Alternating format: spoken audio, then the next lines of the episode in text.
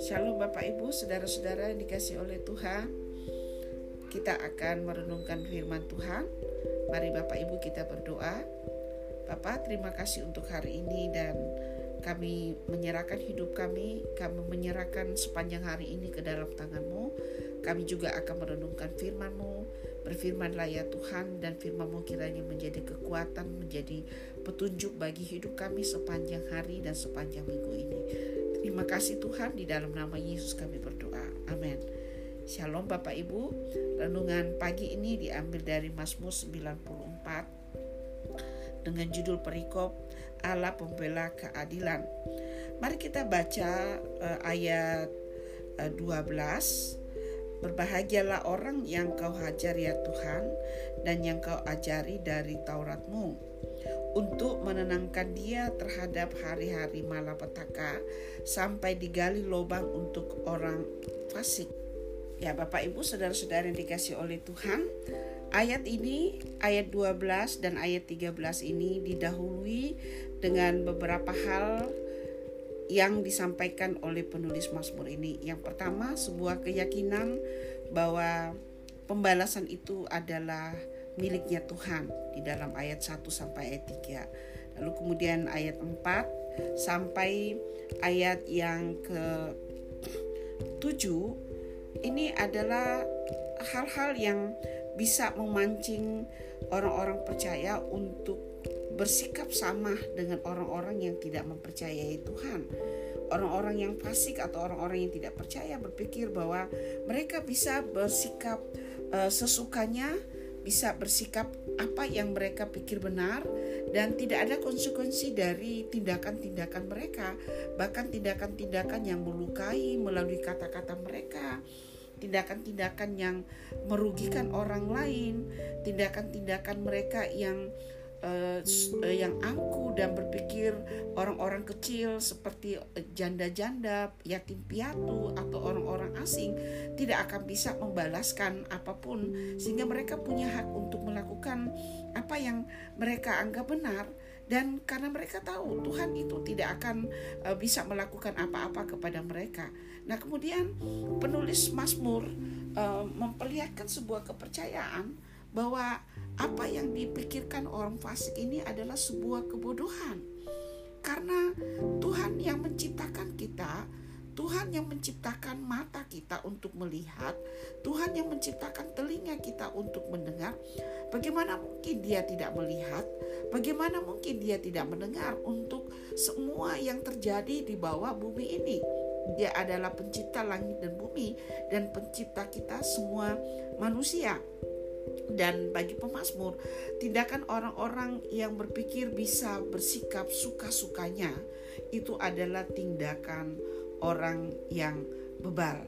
Nah, kemudian pemazmur sampai kepada apa yang uh, kita uh, lihat di dalam uh, ayat yang ke-12 ini bahwa ya sekalipun sesuatu yang tidak baik datang kepada orang-orang yang tidak percaya, tetapi bukan alasan untuk orang percaya melakukan hal yang sama yang dilakukan oleh orang-orang fasik tersebut. Justru penulis Mazmur ini mengatakan bahwa ada hal yang bisa dipelajari dari apa yang dilakukan oleh orang-orang jahat dan pelajaran ini didasarkan kepada bagaimana kita mengenal Tuhan.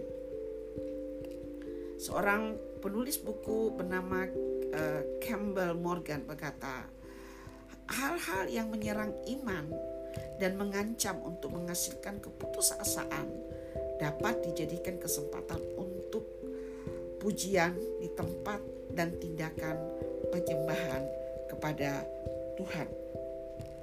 Nah, penulis Mazmur uh, telah melakukan hal itu dia tidak uh, berpikir untuk membalas kejahatan dengan kejahatan atau uh, cacian dengan cacian, ketidakadilan dengan ketidakadilan. Justru dia membuka matanya untuk mengetahui apa yang akan dipelajari dari semua ini. Dia meyakini bahwa Tuhan itu memperhatikan, bahkan Dia yang mengetahui rancangan-rancangan yang ada di dalam kehidupan dan hati manusia, dan Dia yang mengajarkan kita untuk menunggu dan memiliki sikap seperti seorang murid. Ya. Menjadi muridnya Tuhan berarti kita belajar dari Tuhan, bukan belajar dari yang lain. Dan apa yang Tuhan ajarkan pada waktu kita belajar menjadi seorang murid, itu kita harus praktekkan di dalam kehidupan kita. Dan eh, penulis mengatakan orang yang dihajar Tuhan dan orang yang diajari hukum-hukumnya Tuhan, firmannya Tuhan, itu adalah orang yang berbahagia. Kenapa Bapak Ibu? Karena dengan menjadi murid, menjadi belajar kepada apa yang Tuhan ajarkan, kita akan menjadi orang yang tenang di dalam ayat 13 untuk menenangkan dia terhadap hari-hari malapetaka.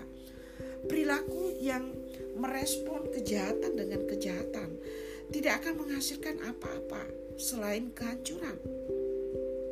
Karena iblis akan mencoba untuk melakukan cara apa pun supaya kita terperangkap. Dan waktu kita terperangkap di dalam dosa, kita kecil sekali kemungkinan untuk bisa kembali. Ya, karena apa? Iblis akan memakai kegagalan-kegagalan kita untuk mengadili kita, menjudge kita, dan mengatakan kamu tidak layak. Ya, lalu kemudian kita benar-benar tidak mau lagi kembali kepada Tuhan. Tetapi kalau kita mau menjadi murid, kita diajar oleh Tuhan, maka Dia akan menolong kita, menenangkan kita pada hari-hari malapetaka. Baru beberapa saat ini kita sedang uh, viral dengan kisah seorang jenderal yang membunuh ajudannya hanya karena kemarahan karena kalau menurut uh, kesaksian dari semua yang terlibat sebenarnya itu hanya cerita dari istri dan dari uh, sopir yang menceritakan bahwa ada tindakan asusila yang dilakukan oleh ajudannya kepada uh, istrinya. Dan dia tidak melakukan cross check atau tidak me, uh, memastikan lagi apakah kebenaran dari berita itu bisa dipertanggungjawabkan. Dan uh, malapetaka terjadi ajudannya meninggal dan dia sudah dihentikan dan semua potensi potensi kehidupan yang sukses akan uh, masa depannya itu seperti terhapus tidak ada lagi dia masuk ke dalam uh, perangkap iblis kepada lubang yang digali oleh orang-orang yang jahat. Nah, Bapak Ibu saudara-saudara, kiranya ini akan menjadi uh, keyakinan kita. Kita meyakini bahwa Tuhan itu pembalas. Hak membalas itu hanya milik Tuhan. Sehingga waktu orang berlaku tidak adil kepada kita, kita tidak harus membalas itu dengan cara yang sama.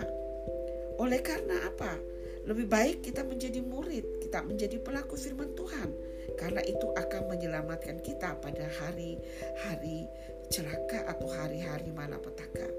Nah, kebenaran yang lain, Bapak Ibu, bahwa waktu Tuhan e, memilih kita dan kita mungkin mengalami kegagalan, Tuhan itu tidak membuang kita. Tuhan memberikan kesempatan kedua kepada kita. Kenapa? Dan kita ini adalah miliknya sendiri. Dia tidak akan mungkin meninggalkan kita. Kita miliknya bukan dengan cara yang uh, gampang, tetapi Dia menebus kita oleh karena darah anak domba Allah, putra Allah sendiri yang dikorbankan. Kita adalah miliknya, kita adalah anak-anaknya. Sebab itu, jikalau kita ada mengalami kegagalan, jangan mengizinkan kita tetap di dalam lubang yang digali oleh si jahat itu, yaitu iblis. Kita bangkit, kita kembali kepada Tuhan, dan kita mencari pengampunannya supaya kita dipulihkan. Dan ini adalah jaminan Tuhan kepada kita bahwa kita ketika kita mengizinkan diri kita menjadi murid, kita akan aman. Dan kemudian sekalipun waktu kita gagal, kita bangkit, kita kembali kepada Tuhan. Kita tahu Tuhan memperhatikan kita, bukan seperti kata orang fasik tidak ada itu Tuhan.